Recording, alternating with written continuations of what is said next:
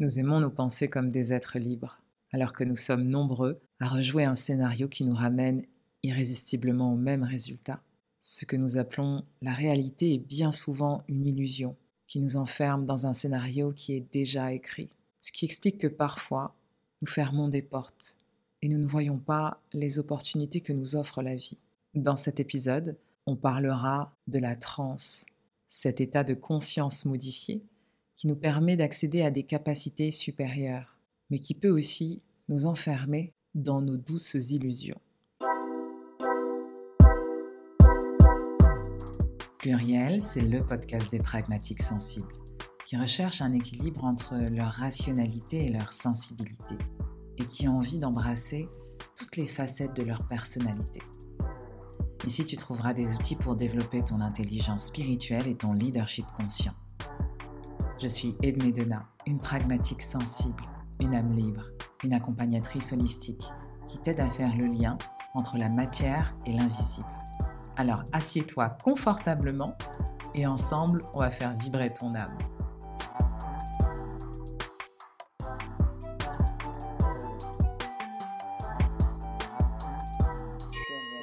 Pluriel, pluriel, pluriel, Mais quelle joie de vous retrouver aujourd'hui. J'ai une semaine archi difficile émotionnellement. Je suis passée ces sept derniers jours par des états de down et maintenant j'ai mon énergie qui est hyper remontée. Je suis presque surexcitée là de vous parler et ça me fait du bien d'avoir retrouvé mon énergie. Et en vous parlant, je me rends compte d'un truc, c'est que hier c'était l'ascension encore un rapport avec l'épisode dernier où je vous parlais du sacré des 40 jours, d'un processus qui est en train de maturer et que bah il y a un renouvellement qui se fait lors de cette ascension, qui pour moi, euh, qui suis chrétienne, euh, est un synonyme de renouveau, de petite mort, c'est-à-dire que je laisse la chair à mon passé pour devenir un nouvel homme. Et quand je, comme je suis dans un processus de deuil de 40 jours où j'accompagne une âme vers ses ancêtres, bah, ça prend tout son sens. Et euh, hier, ce que j'ai envie de te dire, c'est que bah, j'ai profité de cette énergie de l'ascension pour me connecter au divin, pour me connecter à l'énergie de Jésus et lui demander d'être renouvelé et d'être appuyé, supporté dans ce processus de deuil. Et tu vois, quand je me suis levée ce matin, j'ai vu que j'avais une nouvelle énergie, mais j'avais pas fait le lien.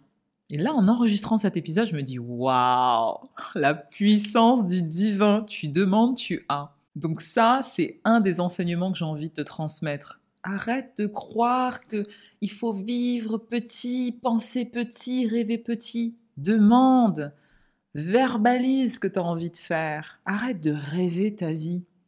Le premier pas, c'est de dire ce dont tu as envie et de créer les conditions pour aller vers ce rêve. Tu demandes, tu as. Ton Père divin est là pour pourvoir à tes besoins et tu verras que tu seras étonné.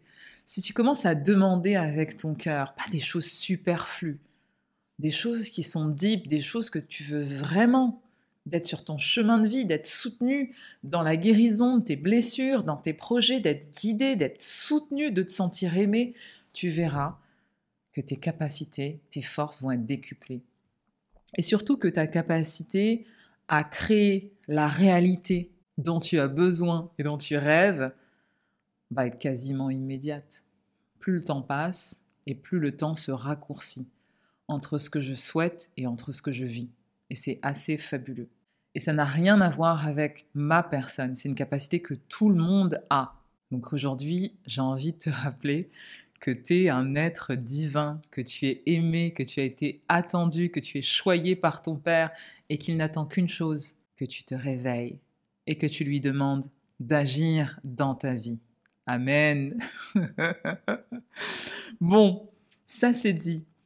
Aujourd'hui, je te propose de commencer un triptyque sur la transe, sur l'hypnose. On va prendre l'hypnose à tort et à travers. On va la retourner, on va la décortiquer et je vais te partager toute mon expérience sur l'hypnose, sur la pratique de l'hypnose, mais aussi sur mon vécu mon vécu de trans qui est particulier parce que je pense qu'il y a beaucoup d'a priori sur l'hypnose, l'état de transe, même l'hypnose spirituelle.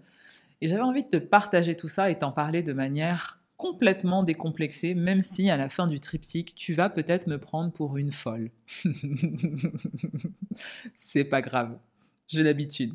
N'oublie pas que je suis une pragmatique sensible, donc j'ai les deux côtés en moi. C'est ok pour moi que tu me prennes pour une folle, une illuminée. Alors, c'est parti. La transe, qu'est-ce que c'est? C'est un état de conscience modifié. Ça n'a absolument rien de magique, c'est une capacité qui est tout à fait naturelle de l'être humain à être à deux endroits en même temps. C'est-à-dire que physiquement, tu peux être à un endroit et avec ton esprit, avec ta conscience, te projeter ailleurs, dans un monde qui existe ou dans un monde qui n'existe pas, peu importe. Avec la transe, ce qui est merveilleux, c'est que tu te projettes dans un monde où tout est possible où la frontière est très poreuse entre notre monde physique et le monde des esprits, et même d'autres mondes. Et donc je comprends que ça puisse faire peur. L'hypnose, l'état de transe de manière générale, est décrié par beaucoup de religieux qui ont peur euh, et qui associent cet état de transe à de la sorcellerie. Mais c'est un état dans lequel vous êtes naturellement. Vous êtes naturellement en transe quand vous conduisez, et que vous êtes en train de faire quelque chose que vous avez l'habitude de faire, comme faire la vaisselle, coiffer vos enfants, faire à manger, parce que votre esprit est là à faire quelque chose et en même temps vous pouvez être complètement transporté ailleurs. Et ce qu'on va faire en hypnose, c'est qu'on va se servir de cet état de transe pour faire ce qu'on appelle de la transe générative, c'est-à-dire orienter la transe vers quelque chose de créatif pour pouvoir se connecter à un espace quantique et créer tout ce qu'on a envie de créer. Mais avant de rentrer dans le vif du détail de la transe, de comment ça se passe, de comment on rentre en transe et de toutes mes expériences de transe, ce que j'ai envie de te raconter, c'est la transe la plus connue et dont peu de personnes te parlent. Et cette transe, c'est la transe de la déconsidération. Et oui, je sais, ça fait pas rêver comme ça la transe de la déconsidération. Tout part d'une idée.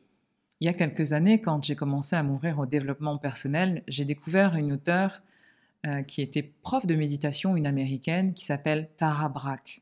Elle a touché une corde sensible chez moi avec son bouquin, L'acceptation radicale, dont je vous ai déjà parlé.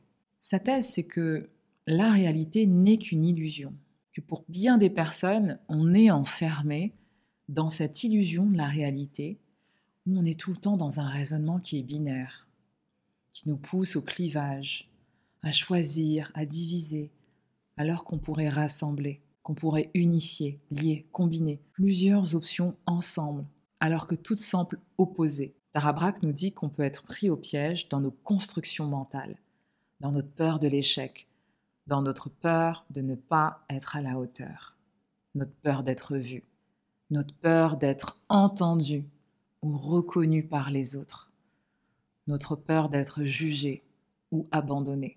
Alors oui, parfois on a l'audace de se penser comme des êtres libres de choix, libres de leurs actions, des êtres même éveillés, hein, surtout pour ceux qui sont dans le domaine de la spiritualité. Et on se considère tellement éveillé, on pense tellement qu'on a tout compris, alors qu'il y a vraiment énormément de personnes qui sont plus proches du rêve éveillé, qui sont dans un état de transe tout le temps, la transe de la déconsidération où on lutte pour répondre à des injonctions du développement personnel, devenir la meilleure version de nous-mêmes, et enfin peut-être arrêter de faire des erreurs. Et quand on vit dans cet état constant de peur, de ne pas trouver sa mission de vie, de pas bien faire les choses, de rater les choses, de pas trouver le compagnon idéal, quand on vit guidé par, euh, par nos inquiétudes, on est en plein dans ce que Tara Brach appelle la transe de la déconsidération. Et l'une des caractéristiques de cette transe, c'est qu'en dépit de tous nos efforts, on aura toujours la sensation qu'il nous manque quelque chose pour être heureux. Et quand on est dans cette transe de la déconsidération, on va rejouer ce scénario déjà écrit, qui nous amène à nous auto-saboter dans tous les domaines, pour être certain d'arriver au même résultat. L'échec. Alors, nous devenons notre propre bourreau, nous construisons notre enfer au quotidien, en s'assurant d'entretenir un cercle vicieux par nos choix, ou peut-être même par notre absence de choix, par notre immobilisme. On va devenir les victimes et les bourreaux à la fois. Et quand c'est le cas, on vit pas dans l'instant présent. On préfère se projeter dans le futur, un futur qui est catastrophique, qui est décevant. Ou plutôt, on va préférer s'enfermer dans les échecs du passé. Donc on n'est jamais réellement là. Et ça, c'est un état de transe. Parce que notre corps est là en 2023, mais notre esprit vit soit dans le passé, soit dans le futur. Et ça, c'est une caractéristique majeure de la transe. Être à deux endroits à la fois. Eh bien, pour ceux qui m'écoutent et qui pensent ne jamais avoir connu l'état de transe, sortez de cette illusion. Et donc dans cette transe de la déconsidération, nous sommes dans l'après, au lieu d'être dans l'ici et maintenant. Et cette négation de l'instant présent va nous isoler, nous éloigner des autres, va nous inviter à rejeter la vie, pour vivre soit dans le passé, soit dans le futur. Est-ce que vous vous reconnaissez dans cette approche de la vie? Toutes ces peurs qui nous guident dans la transe de la déconsidération, on va pouvoir s'en libérer. Mais la réalité, c'est que toutes ces peurs vont générer des émotions désagréables, qui vont baisser nos vibrations. La haine, la colère, la jalousie, le ressentiment, la tristesse. On devient alors des êtres vulnérables, déconnectés de leur puissance, déconnectés de l'amour, déconnectés de leur partie divine. Et selon Tarabrak, ça va provoquer tellement de souffrances que ces souffrances vont apparaître sous forme de symptômes, comme des relations de dépendance, comme des addictions à l'alcool, à la drogue, à des substances, addiction au travail, troubles alimentaires, somatisation et autres maladies. Et si ce sujet résonne pour vous, la question que vous pouvez vous poser, c'est comment vous pourriez être aimé si au plus profond de vous, vous êtes persuadé que vous n'avez pas de valeur? Quand on est dans la transe de la déconsidération, dans cet état, l'état de reliance est impossible. Vous savez que naturellement, nous sommes reliés, reliés à la terre-mère et reliés entre nous. Et cet état de reliance naturelle, nous n'y avons pas accès quand nous sommes dans la transe de la déconsidération. Nous sommes persuadés que nous sommes séparés du monde, séparés du reste de l'humanité. devenons individualistes, centrés sur nous-mêmes, et nous pouvons même penser que les autres sont mieux que nous. Dans cette transe de la déconsidération, le partage de notre présence n'a pas sa place. Nous n'avons pas notre place. Nous sommes coincés dans la blessure du rejet. Nous sommes séparés du reste du groupe. Nous construisons notre propre enfer. Nous sommes nos propres bourreaux. Nous sommes dans la transe de la déconsidération quand notre existence n'est que souffrance, quand on a l'impression de subir, de perdre le contrôle de sa vie. Nous sentons comme impuissants. Et dans cet état de rêve éveillé, on peut même croire que nos réussites au quotidien sont dues au hasard, sont un malentendu. On a tellement de mal à croire qu'on a de la valeur qu'on peut se sentir indigne parfois, d'être une source de lumière pour les autres. Alors on peut avoir honte, on peut se sentir coupable. On rentre dans une relation d'autodépréciation avec nous-mêmes. Et malgré tous nos efforts, rien ne suffit. C'est comme si nous étions rentrés dans un rapport de haine de soi. C'est ça la transe de la déconsidération. Mais est-ce vraiment surprenant? C'est la question que j'ai envie de vous poser aujourd'hui.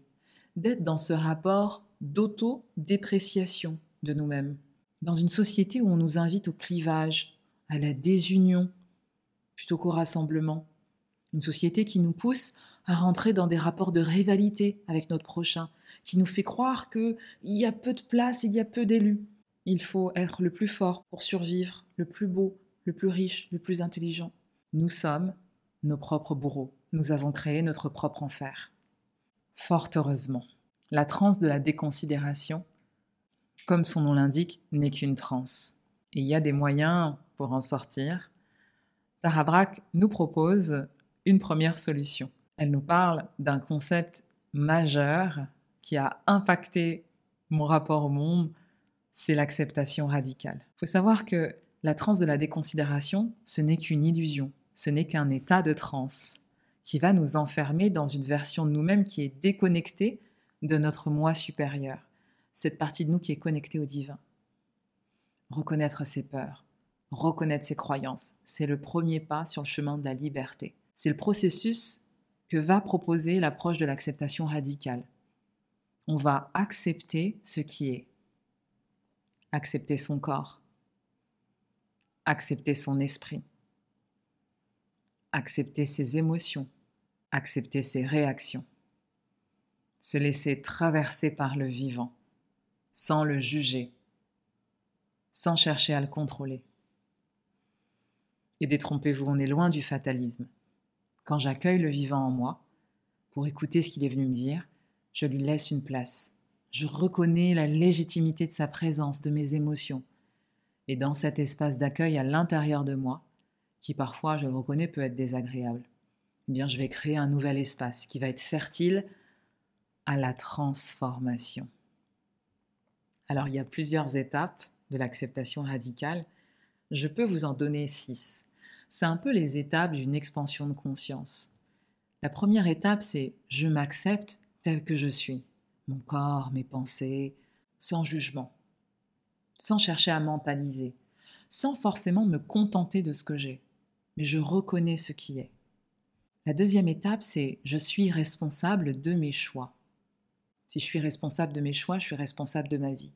Je reconnais que je suis un être créateur et que chacun de mes choix, de mes actions, de mes inactions vont avoir des conséquences. C'est la loi de cause à effet qui va créer notre karma finalement. La troisième étape, je vis en accord avec mes valeurs. La troisième étape, c'est une étape d'alignement. Les valeurs, ce sont notre cadre de référence interne. Quand je ne connais pas mes valeurs, c'est comme si je n'avais pas de colonne vertébrale. Les valeurs vont déterminer ma perception du monde, mon rapport à l'autre, mon rapport à moi-même, et vont me permettre intuitivement de faire des choix rapidement. Plus je suis en accord avec mes valeurs, plus j'ai ce sentiment de confiance, d'estime personnelle, de bien-être. Moins je suis en accord avec mes valeurs, et plus j'ai cette perte de confiance en moi, d'estime et je sens que le mal-être commence à prendre une grande part dans ma vie. La quatrième étape, c'est je fixe mes propres buts. En tant qu'être créateur, je dois avoir la capacité de me fixer des objectifs, de me donner une direction, pour ne pas errer dans la vie comme dans un désert. La cinquième étape, c'est je m'affirme. J'ose m'affirmer positivement, j'ose poser mes limites. Je respecte les autres et je fais en sorte qu'ils me respectent. Je peux éventuellement me battre pour défendre ce qui est juste. Mais j'arrive dans cet état de paix où je peux m'affirmer sans agressivité. Et la sixième étape, une étape de conscience élevée, c'est je suis libre et conscient. Cette sixième étape, elle va reprendre les cinq autres. L'acceptation, la responsabilité, les valeurs, les buts, l'affirmation de soi. C'est une version holistique de la conscience je prends conscience que je suis la conscience qui crée et celle qui observe. Je fais partie du tout et je suis le tout. Donc voilà les six étapes qui permettent d'être dans ce qu'on appelle l'acceptation radicale. Donc c'est vraiment une posture d'accueil qui pour moi rejoint le travail de l'ombre qu'on appelle aussi le shadow work dont je vous ai déjà parlé euh, dans les épisodes sur l'ombre avec euh, un ouvrage majeur sur le sujet qui a été écrit par Jean Montbourquette qui s'appelle Apprivoiser son ombre. Le travail de l'ombre, c'est vraiment accepter, aimer toutes les parties qu'on n'a pas envie de montrer aux autres, toutes les parties mal aimées de nous-mêmes. Et j'en parle souvent, vous avez peut-être l'impression que je rabâche ce sujet. C'est tellement important parce que quand je m'accepte moi-même, quand je suis dans cette acceptation radicale, quand je réintègre mon nom, je suis tellement puissant, rien ne peut m'arrêter. Je n'ai plus peur, je danse avec mes peurs. L'homme qui agit sans peur est un homme infiniment puissant. Donc je vous invite vraiment à faire cette expérience du shadow work, de l'acceptation radicale. Et d'ailleurs, c'est le sujet de pluriel euh, thérapie, où j'accompagne en thérapie sur ce shadow working qui est tellement puissant et intéressant. Et je souhaite à tout le monde de faire euh, cette expérience. Donc, pour sortir de la transe de la déconsidération, vous allez devoir affronter tout ce que vous voulez cacher aux autres, tout ce que vous n'acceptez pas, votre jalousie, votre égoïsme, vos insécurités, votre manque de confiance, sans vous juger. Vous allez commencer à observer vos pensées sur vous-même, sur votre corps, sur les autres. Et vous allez vous mettre en position méta. Méta, c'est la position de la hauteur. Vous allez sortir de votre corps, vous regarder comme quelqu'un d'extérieur, vous dissocier de vos pensées et devenir un observateur conscient. Donc sortir de la transe de la déconsidération, c'est devenir l'observateur de ses pensées. De ne plus relier ses pensées à son identité, ce qui va permettre de créer un espace pour accueillir notre véritable identité. Parce que contrairement à ce que vous pensez, votre identité n'est pas liée à vos pensées, n'est même pas liée à ce que vous faites. Vous êtes un être créateur, vous êtes un être divin, vous êtes un être puissant. Et si aujourd'hui vous n'avez pas confiance en vous, c'est que vous liez vos pensées à votre identité. Or, nous sommes faits à l'image de Dieu. Nous sommes des êtres divins, nous sommes des êtres puissants. Nous sommes venus ici sur la terre pour régner sur tout ce qu'il y a ici autour de nous.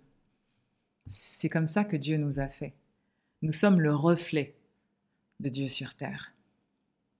Donc si aujourd'hui tu m'écoutes et que tu doutes de ça, c'est que tu associes tes pensées, tes émotions à ton identité. Et ça, c'est la plus grosse erreur que tu puisses faire. Parce que c'est précisément ce qui t'empêche de réaliser la vie dont tu rêves. Arrêtons de diviser, d'être dans une pensée qui est binaire, de penser que si vous êtes comme ça, vous ne pouvez pas être ça. Vous êtes tout et rien à la fois. Vous êtes le tout et vous faites partie du tout. Vous êtes la personne qui pense et vous êtes la personne qui observe ses pensées. Mais vous n'êtes pas vos pensées. Vous devez être le sujet. Sortez de cette prison qui vous enferme à l'état d'objet. C'est la proposition que j'ai envie de vous faire aujourd'hui. Sortir de la transe de la déconsidération avec l'acceptation radicale.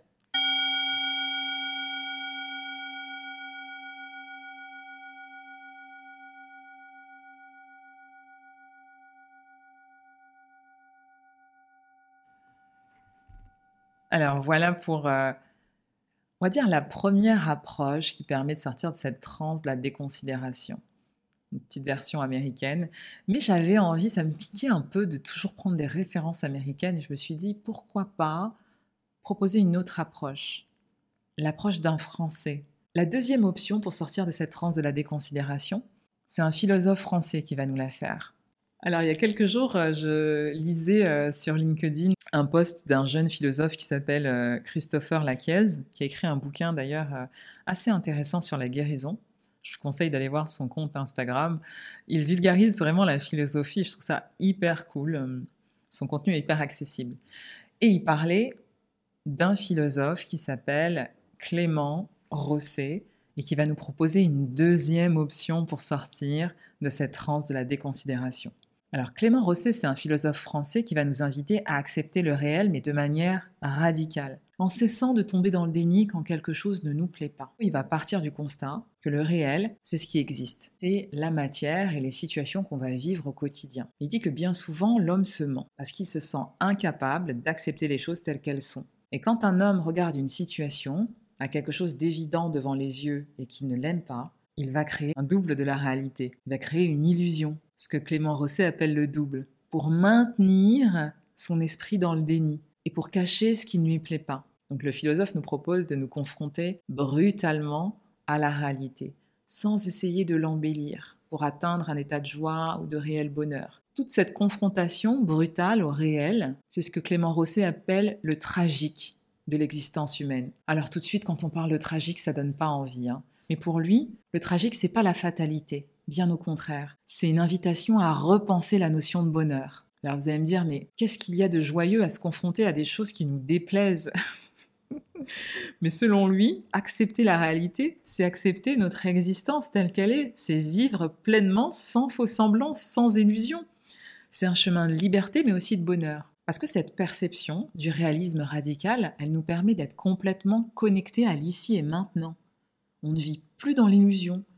La seule chose sur laquelle nous pouvons agir, c'est l'ici et maintenant. Et c'est ce que nous propose de vivre Clément Rosset. Ce tragique de l'existence humaine, qui est présenté par ce philosophe, je suis dans le flot de la vie. J'accepte ce qui est. Je danse avec la complexité de la vie et du vivant.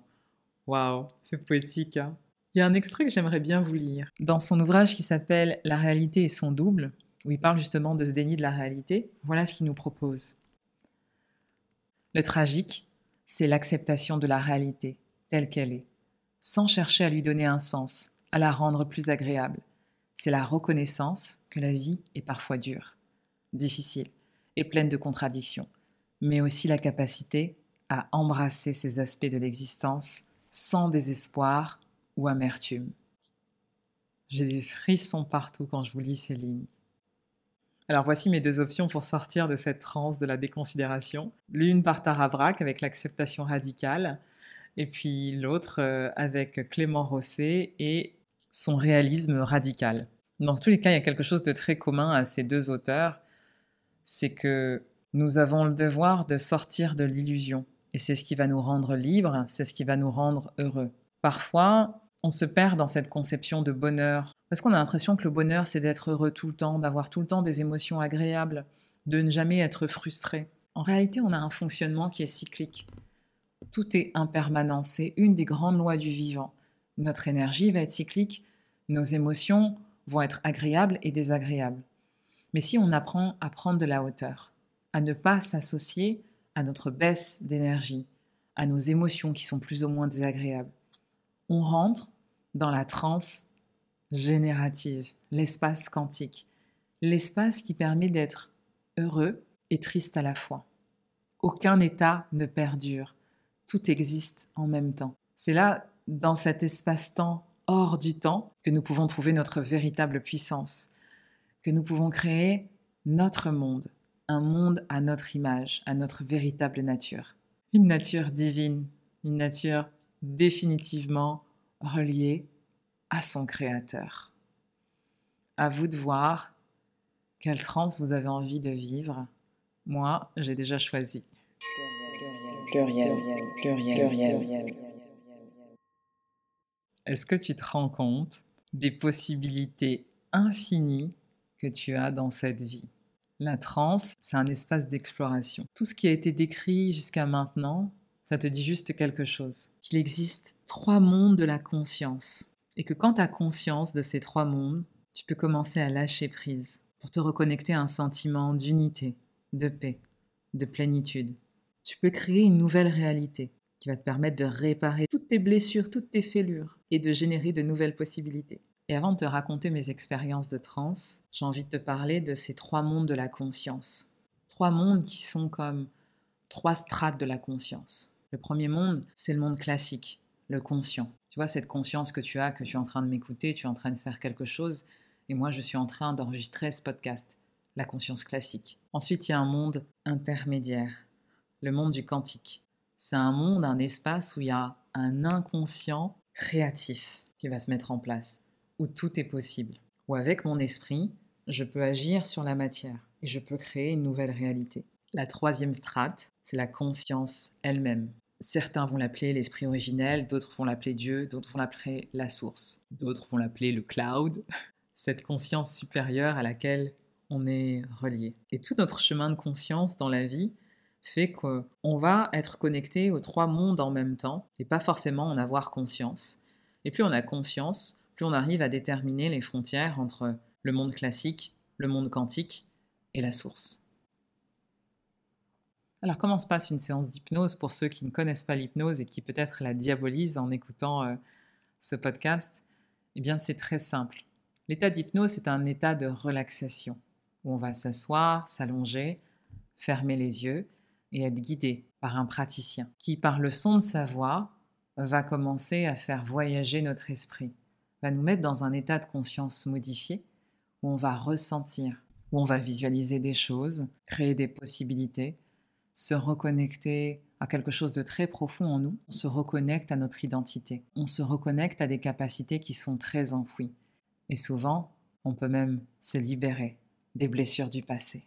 L'état de transe peut faire tout ça. La transe est à la fois l'état d'illusion dont je vous ai parlé dans la première partie, mais c'est aussi un espace de création. Et dans cette transe, on peut se connecter à une grande lumière, à quelque chose de très profond en nous, alors il y a des a priori sur euh, l'hypnose et l'état de transe qui nous disent que bah, on pourrait faire faire n'importe quoi à quelqu'un qui est en état de transe. Or c'est faux.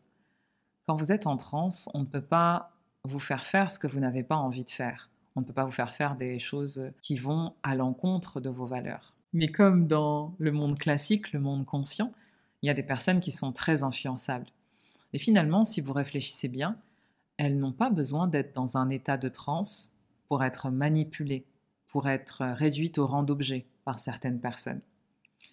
Donc effectivement, quelqu'un qui est déjà très manipulable, très influençable, même quand il n'est pas en état de transe, le sera encore plus dans un état de transe.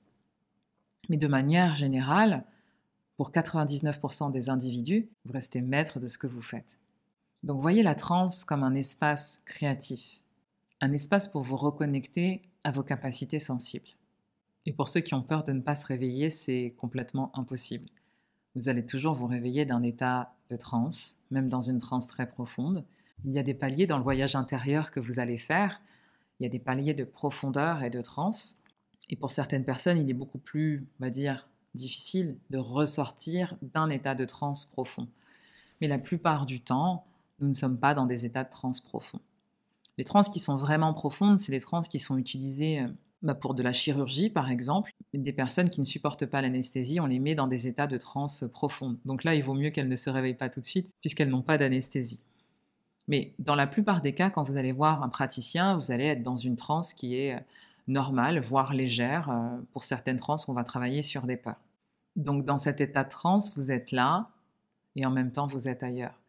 Vous pouvez vous reconnecter à des souvenirs enfouis, vous pouvez débloquer des capacités dont vous ne vous rappelez pas. Ça peut être des capacités de cette vie ou d'autres vies si vous croyez à la réincarnation. En tout cas, pour moi, la transe a toujours été un espace de création. Et pour vous dire vrai, il y avait quelque chose en moi qui rejetait l'hypnose. Quand j'ai été formée euh, au coaching à HEC Paris, c'est la première fois que je me suis reconnectée à l'hypnose. Pendant un exercice euh, qui nous initiait à l'hypnose, pendant différents états de transe, je suis restée coincée dans mes émotions parce que j'ai beaucoup de souvenirs traumatiques qui sont ressortis pendant cette transe et du coup j'associais l'hypnose à ça. Ce qui est assez fabuleux, c'est que sans tous ces exercices d'hypnose, j'aurais pas pu me nettoyer de ces traumas, de ces blessures. Mais c'est vrai que le départ avec l'hypnose m'a un peu bousculé. Et après, j'ai découvert un vrai espace de création. Alors vous allez me dire, mais alors comment je suis passée de la peur de l'hypnose à praticienne en hypnose et en hypnose ericksonienne et spirituelle? Eh bien tout simplement parce que je faisais des exercices de relaxation avec mes clients pour aller dans un espace tout simplement créatif et se reconnecter à leur histoire. Et je me suis aperçue progressivement que des gens qui avaient beaucoup de mal à lâcher prise rentraient dans cet espace de transe et étaient bien. Et j'ai commencé à m'interroger parce que je me suis dit, waouh, il y a peut-être de la puissance dans ta voix. Et c'est ce qu'on me renvoyait tout le temps. On me disait, waouh, met ta voix, il y a quelque chose dans ta voix qui nous porte, il y a quelque chose qui nous balade, il y a quelque chose qui nous détend, qui nous sécurise, quelque chose de très chaleureux, d'enrobant.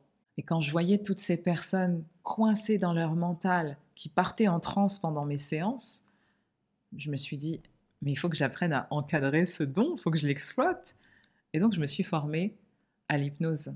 Et ma première réaction, ma première envie, ça a été de me former à l'hypnose spirituelle. Et comme j'ai été élevée dans une famille chrétienne et qu'autour de moi j'ai des chrétiens, j'ai eu énormément d'a priori et de, pression en fait du, groupe, le peer pressure. C'est vraiment ça que j'ai ressenti en me disant mais l'hypnose spirituelle, c'est de la sorcellerie, tu vas ouvrir des portes que tu ne pourras pas fermer, etc. Et moi j'avais cet appel en moi, je sentais, je ne savais pas exactement ce que c'était l'hypnose spirituelle, mais il y avait quelque chose qui m'appelait dans ça. Je savais que je devais faire de l'hypnose, mais que ça allait bien au-delà, bien au-delà de ça. Et donc, euh, j'ai eu peur, j'ai cédé à la pression du groupe. J'ai eu un mouvement de recul et je me suis dit euh, waouh, j'ai pas forcément envie de faire des séances et de voir des entités qui apparaissent et peut-être voir des cas de possession. J'ai pas envie d'ouvrir cette porte, j'ai pas envie de gérer ça. J'ai vraiment eu un mouvement de recul. je vous le dis vraiment comme ça s'est passé. Je me suis dit, euh, je suis pas capable de gérer. Et en fait, si je réfléchis bien, instinctivement, je me sentais capable. Mais je me suis laissé polluer par tous les gens autour de moi et par ma culture chrétienne aussi. Et donc j'ai commencé à, pratiquer euh, l'hypnose ericksonienne, qui est une hypnose euh, assez classique, où on va mettre la personne dans un état de relaxation, on va aller travailler sur les blessures, les peurs, sur le changement. Mais très vite, il y avait des choses qui ressortaient et qui m'amenaient toujours vers l'hypnose spirituelle. J'avais des rappels, des synchronicités de la vie qui font que je me suis formée à l'hypnose spirituelle, aux annales Et là, ça a ouvert euh, ben, la porte à l'expansion de mes capacités extrasensorielles. Et ça, c'est vrai que je m'y attendais pas. Dans ce processus, j'ai pas été euh, accompagnée, j'ai été formée par des, vraiment des super organismes, mais je veux dire, dans ce processus où j'ai dû faire face à mes propres peurs, à mes propres jugements, je me suis documentée, je suis allée au-delà de, la pratique d'une école et savoir euh, bah, tout ce qu'il y avait en termes de protection énergétique, en termes de spiritualité, en termes de capacité extrasensorielle, qu'est-ce que c'était le bas astral, les entités, etc. Parce que c'est vrai que quand on vous forme, on ne vous parle pas assez de tout ça. Et évidemment, dans mes premières séances d'hypnose spirituelle, euh, des entités sont apparues dans les séances. Et ça n'a pas été des entités démoniaques, des entités qui ont toujours accepté de partir, avec qui je dialoguais, qui finalement sont reparties à l'endroit où elles devaient être. Et au fur et à mesure, comme ça, j'ai pris confiance et je me suis aperçue que j'avais la capacité de gérer. Et j'étais beaucoup plus sensible à l'environnement autour de moi. Et finalement, quand moi-même je partais en transe, je me suis surprise à explorer cet espace. C'est devenu un vrai monde, un espace d'exploration. Il y a des moments, même quand j'étais en formation, j'étais presque addict à l'état de transe, c'est-à-dire que je rentrais en transe et j'avais beaucoup de mal à ressortir. Je rentrais dans des transes profondes. J'explorais ce monde de transe où je voyais des choses. Alors, j'ai du mal à décrire ce que j'explorais. À chaque fois que j'expérimentais un protocole sur un thème particulier, de ma vie, de mes blocages, de mes blessures, dès que je partais en transe, j'étais dans un autre monde. Un monde où il y a une autre réalité qui existait. Et parfois dans ce monde, j'ai commencé à voir des gens. Et j'ai mis du temps à comprendre que les yeux fermés, bah, je pouvais capter des entités qui étaient dans une pièce. Des entités ou peut-être des personnes qui sont dans d'autres univers. Parce que moi, je me pose toujours la question du multivers. Pour moi, le temps linéaire n'existe pas. Il y a sûrement plusieurs univers qui sont enchevêtrés en permanence. Et je pense qu'on peut être au même endroit. Et ce que nous, on peut appeler des entités, ben, ça peut être juste quelqu'un qui est dans un autre monde. Donc des fois, ces personnes sont vraiment décédées, sont vraiment parties et sont là euh, énergétiquement, voilà, sous forme d'énergie. Des fois, je me demande si les gens que je capte sont pas les personnes qui vivent dans un autre monde. Et je vais vous dire la vérité, ça me tracasse pas plus que ça. Moi, je suis pas quelqu'un qui a besoin d'avoir euh, toutes les réponses à ces questions. À partir du moment où les gens viennent pas me déranger, je les vois, certaines fois ils me voient, ils ne viennent pas me parler, ils ne prennent pas mon énergie, ils n'ont pas d'impact sur ma vie, c'est ok. Et ça m'est arrivé euh, dans certains lieux, dans certains cabinets, de partir en transe et de voir des gens, de voir des hommes qui se baladent d'être en méditation sur des protocoles, d'être dans un état de transe et de voir un homme devant moi que je connais pas. Et ça se fait sous forme de projection mentale, c'est-à-dire que je ferme les yeux, je suis dans un espace qui est tout noir et je vois une image qui apparaît. Donc ça peut faire peur à certaines personnes, mais comme je vous le dis, à partir du moment où ça n'a pas de conséquences sur ma vie, sur mon niveau énergétique, sur mon bonheur, j'accepte que on vit entre plusieurs mondes et que nous pouvons être les autres dans le monde de quelqu'un d'autre, si vous voyez ce que je veux dire. Pareil, pendant les séances de consultation d'annales akashiques, je fais des soins akashiques. Et donc, quand on ouvre les annales akashiques, euh, souvent on me demande des choses, j'ai des visions qui arrivent, je vois des choses et parfois je vois très clairement des personnes. Et il arrive que ces personnes soient des entités. Et vous allez me dire, mais normalement, dans tout ce qui est mémoire akashique, on ne voit pas des entités. Et c'est là où je veux en venir. Moi, avec la transe, j'ai ouvert un espace de perception. Donc parfois, on va me dire que je suis dans cet espace et moi, je suis dans un autre espace. C'est-à-dire que la frontière est tellement poreuse entre tous les mondes bah, qu'en développant ces capacités sensorielles, extrasensorielles, on a accès à plein de choses en même temps. Et là, je suis en plein dedans. Donc, j'explore en toute sécurité. Je me protège, je suis ancrée mais j'ai conscience que je ne sais pas, que je capte plein d'énergie, plein de personnes autour de moi. J'ai conscience que notre esprit est très limité. J'essaie de ne pas me fermer de porte et de toujours rester dans cette lumière, guidée par mon Créateur. Je suis là, je pense sincèrement que je suis venue sur Terre pour accompagner sur les processus de guérison, de transformation. Je suis venue sur Terre pour accompagner les autres à se rappeler qui ils sont à se reconnecter au divin. Tout simplement. Et je fais confiance à mon Créateur, à mon Père céleste, pour me guider dans cette mission. Et je crois fortement que ce que je vois, a un sens, ce que je vois m'aide au quotidien à accompagner ces personnes. Et alors des fois quand j'ai des visions que je ne comprends pas, je me dis que c'est OK. J'ai pas besoin de tout comprendre, que je saurai ce que tout signifie au moment voulu. Voilà. Donc la transe pour moi c'est vraiment un espace de lâcher prise, d'exploration et aussi de gestion de ses peurs.